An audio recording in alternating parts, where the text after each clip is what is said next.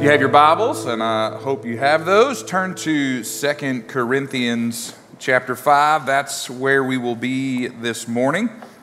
Uh, Pastor Scott has uh, alluded to it a little bit, but it has certainly uh, been a wild ride the last couple weeks. Uh, two weeks ago, we left for camp with our student ministry and just had an awesome time at Crossings Camp. Had just under 50 students go and spent Monday through Friday there, and it was just a, an awesome week. God blessed us with beautiful, cool weather, which is a little bit odd for camp, but we loved it.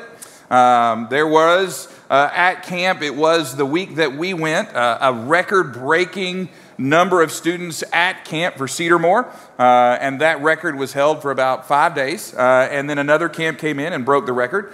Uh, and then that was held for about five days. And then another camp came in and they broke the record. And I'm pretty sure another camp got there yesterday and they probably broke the record too. So Crossings is doing some pretty amazing things, even learned how they're being able to carry the, the ministry of Crossings Camp, which has carried kind of Kentucky Baptist through a lot, even out into other states, into Tennessee and Mississippi and Maryland, Delaware, a lot of different places that are really benefiting from that. And then we got back and we took a day off. Uh, and then we kickstarted VBS. Uh, and VBS was uh, amazing across both campuses, over 150 kids that were there, and uh, no telling how many leaders that were leading all of those kids. And we had the, the 10 decisions, the people who are indicating they're ready to talk about what it looks like to follow Christ. And our, our theme for VBS, and really even a, a little bit of our theme for camp, was what it means to have a life that is changed because you are following Christ. Following Jesus changes everything was the motto of VBS, and isn't that just the truth? And that is the message, and has been the message even for the past few weeks as we have been walking through this series. This verse changes everything. That an encounter with the risen Savior, our King Jesus, changes the whole trajectory of our lives. At least it should. It ought to change our lives in every single way. I think probably most of us would admit as we look around the world and see people around us, we know that the world is full of people who fit the bill of people who say they know Jesus, but don't look like they know Jesus. They would say it with their words, but their lives might reflect something a little bit differently. And what gets harder in our lives, and what I hope to lovingly confront a little bit this morning, is what happens when we look in the mirror and we see that our lives don't quite reflect what it means to know Jesus. That's a little bit harder and a little bit more difficult, but we probably all, if we're being honest, understand what that feeling is.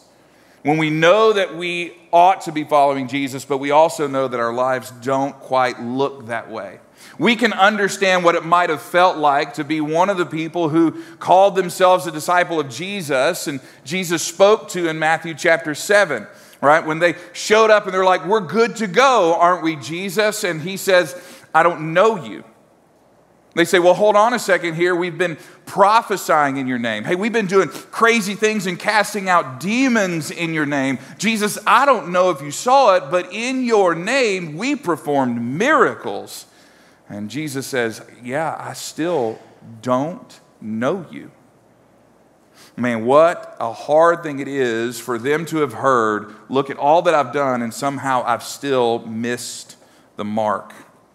So, what does it mean to have a life that is changed by Jesus? This morning, as we look at a passage, we're talking about verses that changed my life. I want to look at a passage that is always helped me remember that a life that has met Christ is a life that is changed by Christ. The Gospels are full of stories of people who meet Jesus, they encounter him, and they are one way, and then after their encounter, they are a completely different person. And I want to read a passage of scripture from a man who was that Paul. We know Paul's radical transformation story from murderer and persecutor of the church, encounter with the risen King Jesus, and then he is a completely different person. People may not have even recognized him. So Second Corinthians chapter 5 If you'll follow with me starting in verse 16, let's read a few verses here and then walk through this passage. 2 Corinthians 5, chapter 16, verse, or verses 16 through 21. From now on, therefore, we regard no one according to the flesh. Even though we once regarded Christ according to the flesh, we regard him thus no longer. Therefore, if anyone is in Christ, he is a new creation. The old has passed away. Behold, the new has come. All this is from God, who through Christ reconciled us to himself and gave us the ministry of reconciliation. That is, in Christ, God was reconciling the world to himself, not counting their trespasses against them, and entrusting to us the ministry of reconciliation. Therefore, we are ambassadors for Christ, God making his appeal through us. We implore you, on behalf of Christ, be reconciled to God. For our sake, he made him to be sin who knew no sin, so that in him we might become the righteousness of God. Will you pray with me? Father, we thank you for your word. And we thank you that it is faithful to pierce our hearts God, to teach us and to reveal to us the truth of who you are and who you call us to be. God, as we dig into your word this morning, focus our hearts on what you would have us to learn. God, we love you and we thank you. And it's in your name we pray. Amen. So, we heard from Pastor Scott a few weeks ago that one of the terrible things that we can do is read a passage of Scripture out of context. We should never ever read a single verse or a verse alone, but rather we should understand the fullness of its context so we can understand what's going on. And so, to help give us a little bit of context into this passage, I want to tell you a little bit of the story of Paul and the church at Corinth.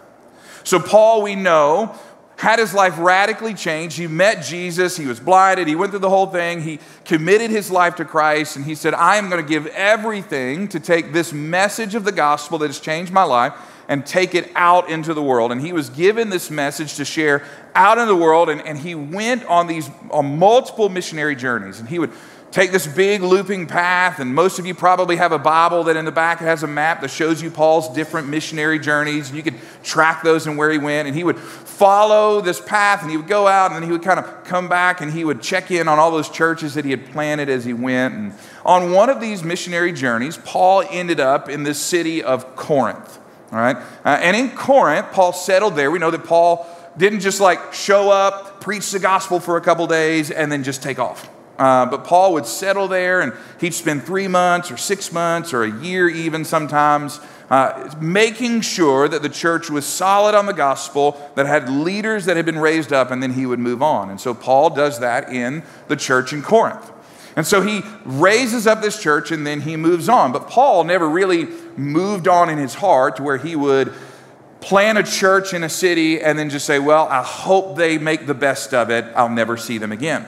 Uh, rather often, Paul would move on to another city, but he would maintain communication with the churches that he had planted. A lot of what we have in the Bible, letters from Paul, are letters to churches that he has visited, moved on from, and now he's checking in on them, or, or he's continuing to teach them, or he is encouraging them, or even sometimes rebuking them uh, for something that's going on. And so we know that Paul had moved on.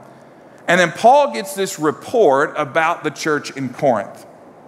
And see, they, they had walked into the gospel, but they struggled with what was going on in their past. And they had brought a lot of their past up into where they were. And it had caused a lot of strife and a lot of division in the church. Right? And so Paul has written a few letters, but then he writes a big letter. This is the letter that we call First Corinthians. All right, it wasn't the first one that he wrote. Paul says in First Corinthians, hey, in my previous letter, maybe we should call it like to the second Corinthians, but it's the first one we have, so we call it first, right? Paul writes and he's like, hey, here's all the things that are going on. Here's some, some uh, you know, encouragement, and here's what you're doing, and, and this is why it doesn't line up with the gospel. Uh, and here's what you need to do about that. Here's how you can correct this division that's going on. And so Paul writes that letter, and he's continuing on in his journey. Uh, the, the church in Corinth receives that letter and kind of says, Yeah, nah, we're not going to do that, right? And so they don't really listen to Paul. So Paul, continuing his journeys, makes his way back to Corinth, right? And, and I have to imagine that visit probably didn't go so well, right? I mean, parents, you probably understand this, right? You've told your kids something that they ought to be doing. They messed up. You're like, here's how you fix that. And then you leave, right? Hey, you need to clean your room up, right? And you go away and you notice when you come back by the room, it's not clean. That moment's probably not like the kindest moment. It's not like, well, I kind of told you. No, Paul kind of lays into the church in Corinth. Like, I've, I've told you what to do, you haven't done it, now I'm upset right? And so he shares this harsh message with them, and then he leaves and he writes them another letter that continues that harsh rebuke. Now that's not Second Corinthians, it's a letter between 1st and 2nd Corinthians where he's like, "Hey, this is what you need to do." So in response to that harsh visit and that second letter with a rebuke in it, Paul's companion, a guy that we also know named Titus, comes to Paul. Paul has moved on, he's now in a city called Ephesus. And Paul is now in Ephesus, and Titus shows up and was like, I don't know what you said, but they listened, right? And they had begun to turn. They repented of their sin, they repented of their wrongdoing. They said, We messed up. We need to turn back to the gospel that you, were, you, you gave to us. And so, in love, having seen their repentance, Paul writes another letter to them. And that's the letter of Second Corinthians. What we're getting is Paul following up with that. Hey, I've seen what, you're, what you've done to repent and turn.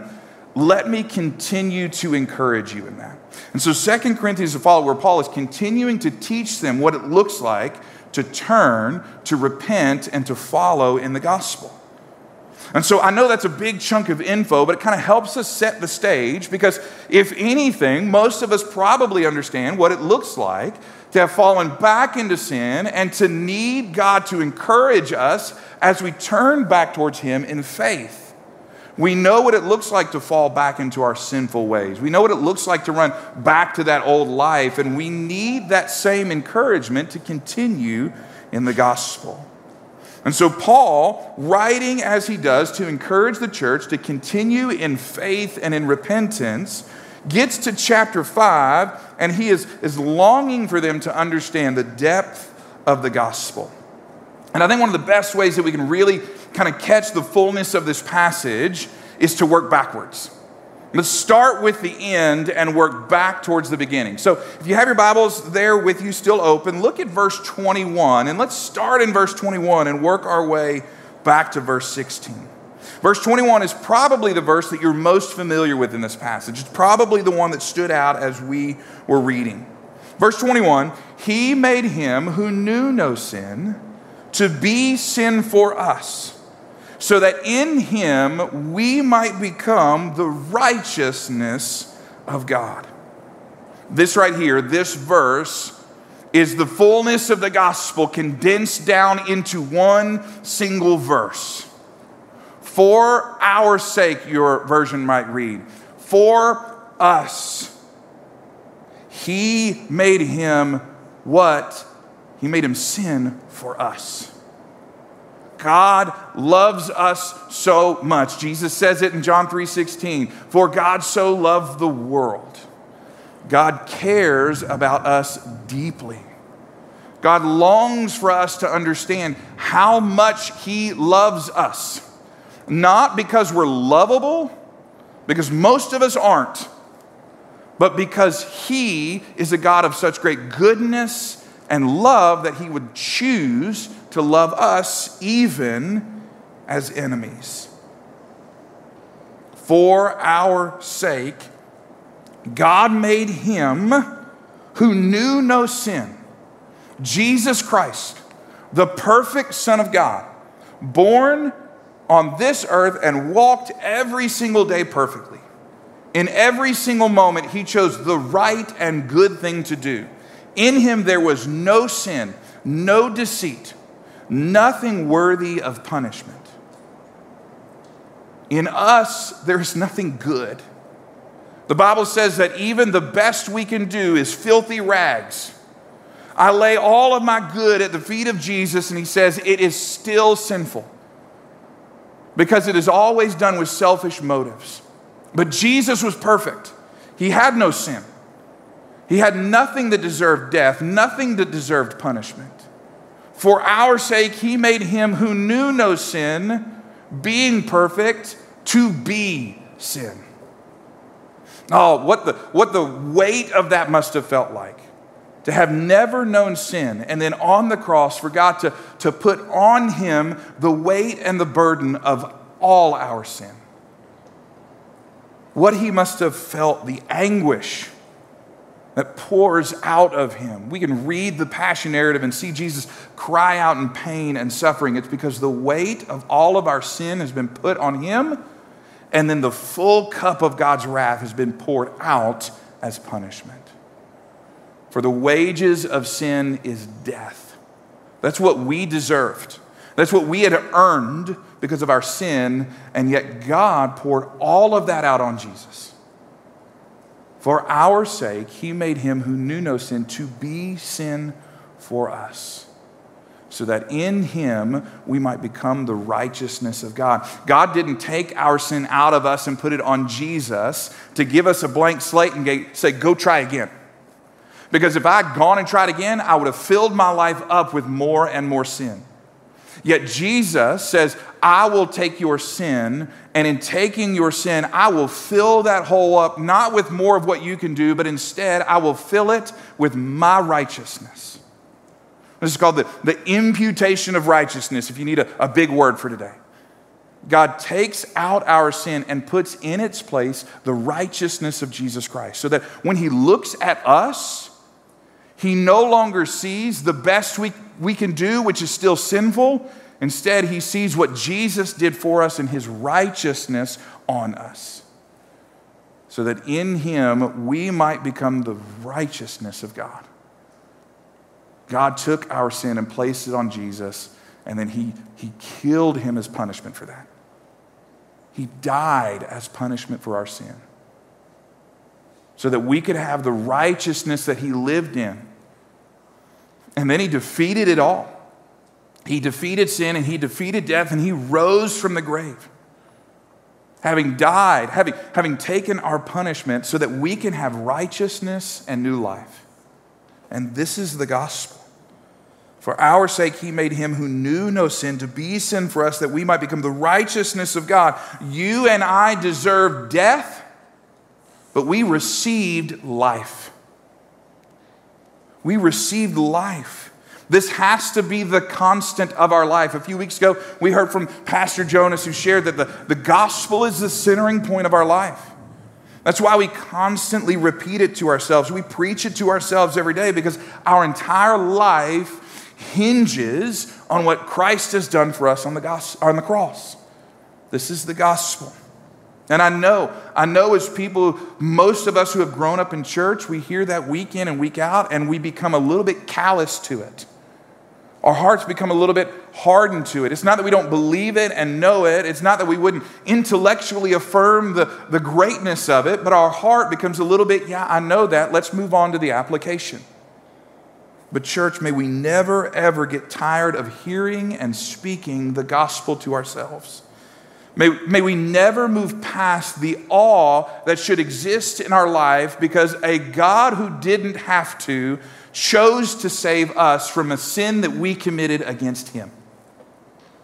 May we never move past the wonder that we have as a new believer, the joy that exists when we see that, man, as an enemy of God, he saved me. That's what Romans 5:10 says, that while we were still enemies, God chose to save us. And if he did that while we were still enemies, how much more is he going to save us and give us new life?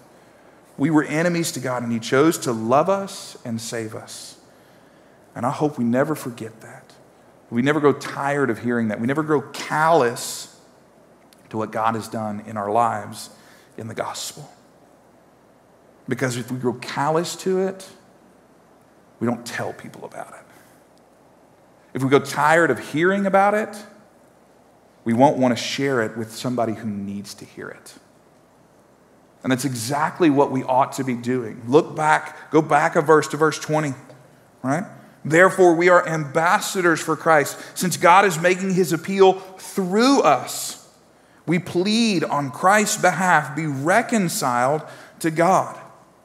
When someone gets saved, when they are rescued from imminent danger, when death is at their doorstep and they're snatched away from it, they want to tell the world.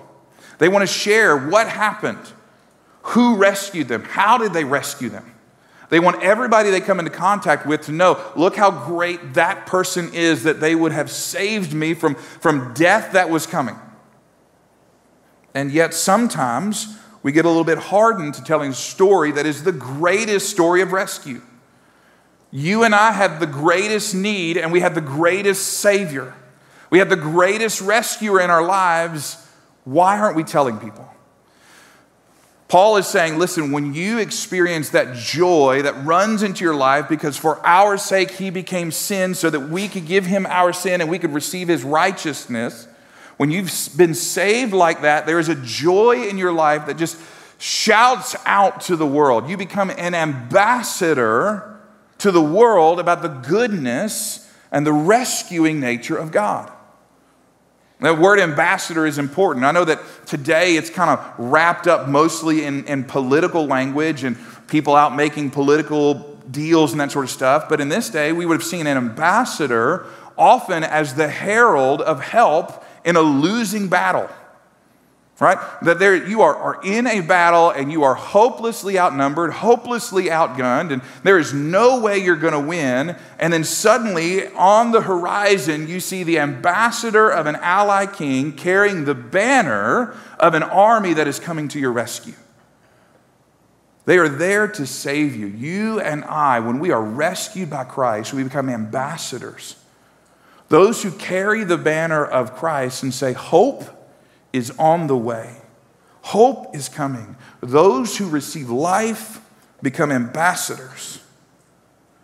We are beacons of hope to a dying, broken world that needs to know that rescue is available. And so we carry the banner of Christ. And we ought to carry it with excitement. And then, and then God takes what we have become excited about. Here's what's really cool that thing that we ought to love to share with the world around us and should never be able to stop talking about because we've been rescued and we want everyone else to be rescued as well. And He takes that thing that gives us the most joy and He makes it our purpose in life. He makes our life about sharing the good news of being rescued by a good God. Look at verse 18 and 19. Everything, uh, everything is from God who has reconciled us to himself through Christ and has given us the ministry of reconciliation. That is, in Christ, God was reconciling the world to himself, not counting their trespasses against them, and he has committed the message of reconciliation to us. The very thing we ought never to grow tired of doing, God makes our purpose and mission in this life. When he says we've been given the ministry of reconciliation, we hear that word reconciliation. We have to understand that reconciliation means being made in right relationship with God. That we are, are not just rescued from our sin and said, go, you know, go away now. We are made in right relationship with God. The Bible uses language like children, right? We are, are his family now. We are brought into a relationship with Christ. That means you and I live in close connection to God. We haven't just been rescued by Him, we've been adopted into His family. We belong to Him now. We live as His children. And so we become ambassadors sharing the good news of rescue into His family, but we also join the ranks of those who become guides into what it looks like to join Him and be in right relationship with Him. This is God's desire that none should perish, right? 2 Peter chapter 3 verse 9 says that. He doesn't want anyone to perish, but rather all to come to repentance. God's desire is that not just we be saved, but that all would be saved. And so he gives to us that ministry. And he uses us and our story of rescue to rescue other people. He wants everyone to know and follow him.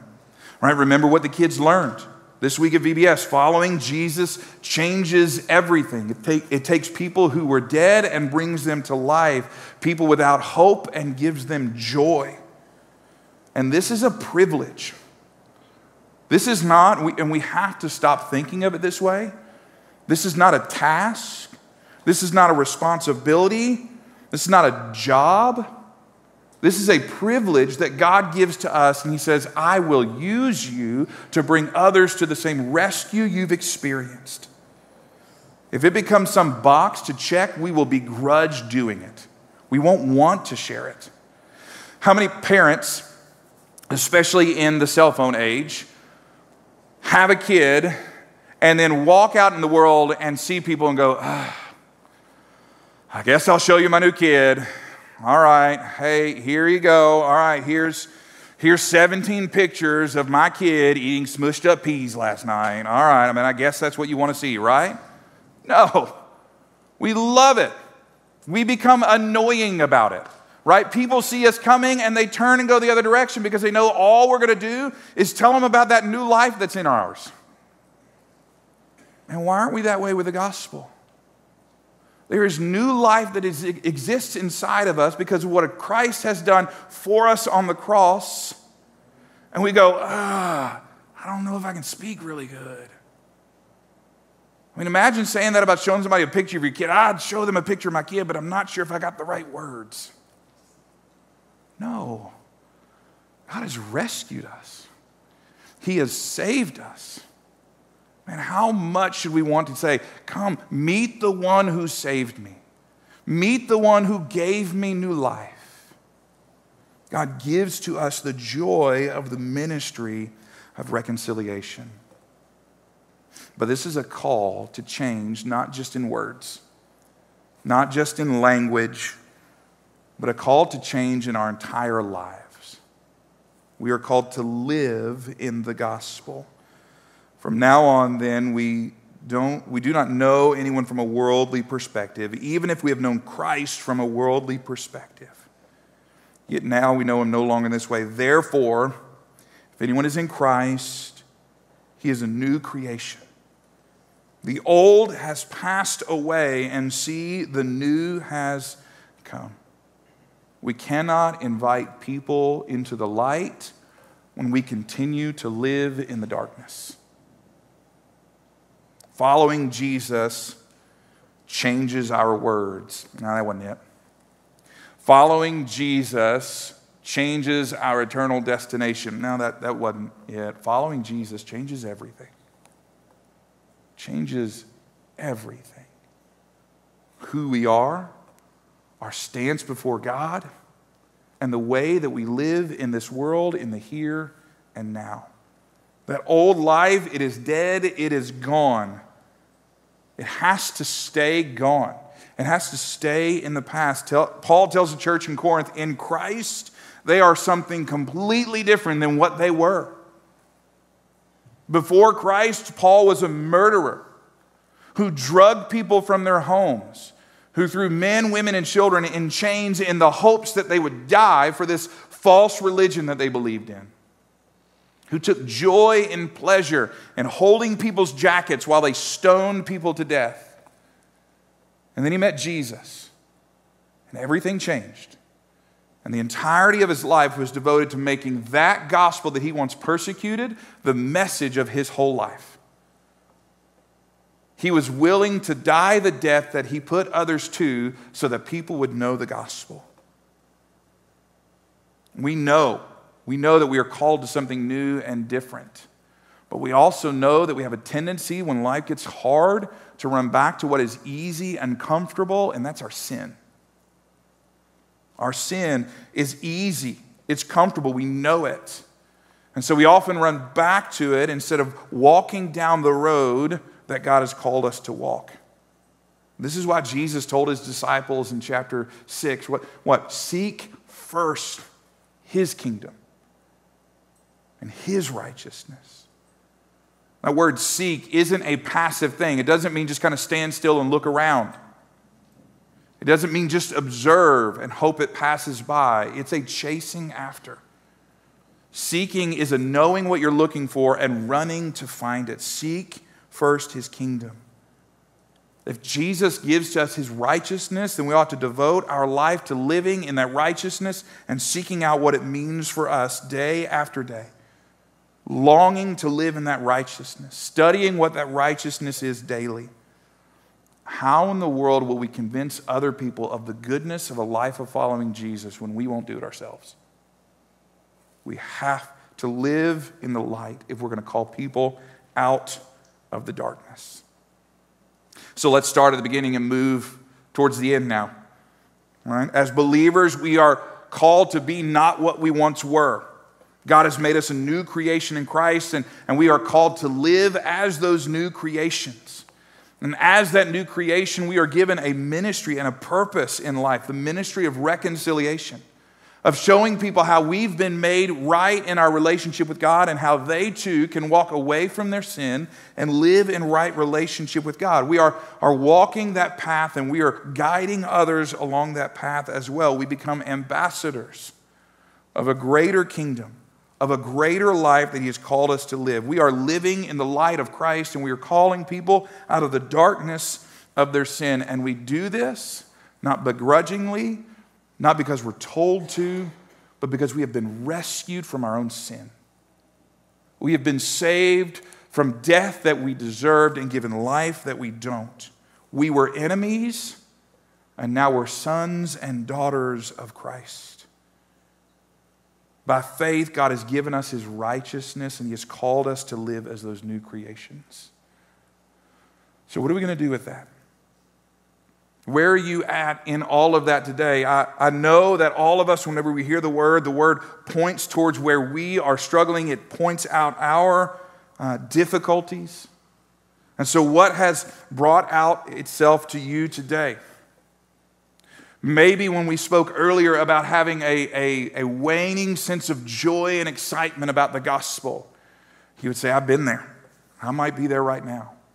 I knew that joy as a new believer, but I've just kind of walked into the normalcy of life and I've struggled to live in excitement and joy for what God has done in me. My prayer is that you would ask God to soften your heart and bring that excitement back. Bring that joy of knowing that He has saved you back into your heart, that, that, that joy of knowing the truth of the gospel again. Do you struggle to tell other people about Jesus and what He has done for you? Do excuses always come to your mind and to your heart when the opportunity arises? Pray that you would ask God to help you see the joy and the privilege that it is to make Him known to a world that needs to hear about Him.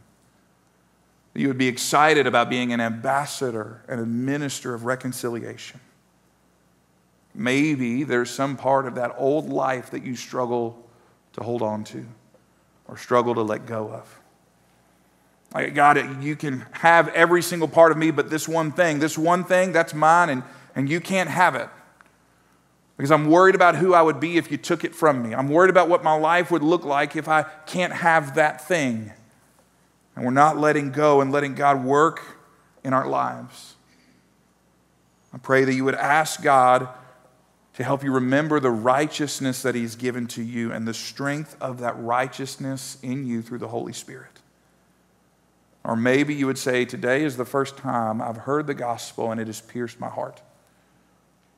That I know that I've been living in my sin, but I hear that message of a God who loves me and who wants to rescue me from my sin. And you would say, Today, I need to believe in the gospel. I pray that you would repent of that sin and turn towards Christ and believe. That you would look towards Him and His salvation offered through Christ on the cross and you would trust that his substitution was good enough to pay your sin, and you would believe in him today. Wherever God is calling you to look towards him, I pray that you would do that with willingness and with boldness. As the band comes up to lead us in a song of invitation, will you pray with me this morning?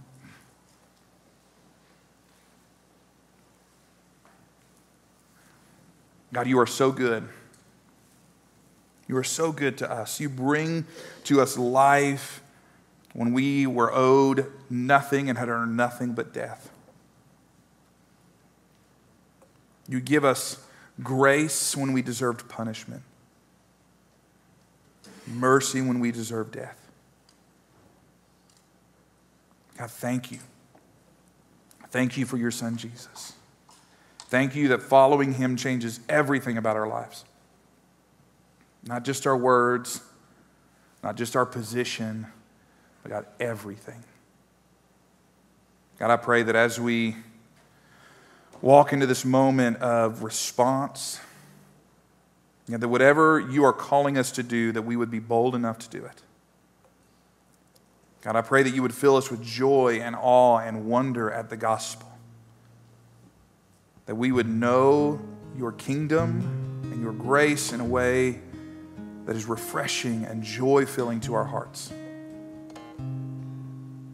God, that it would create in us just this outpouring of, of excitement over what you've done. God, that we would be filled with a joy that would take us out into the world to tell other people, look at the God who rescued me.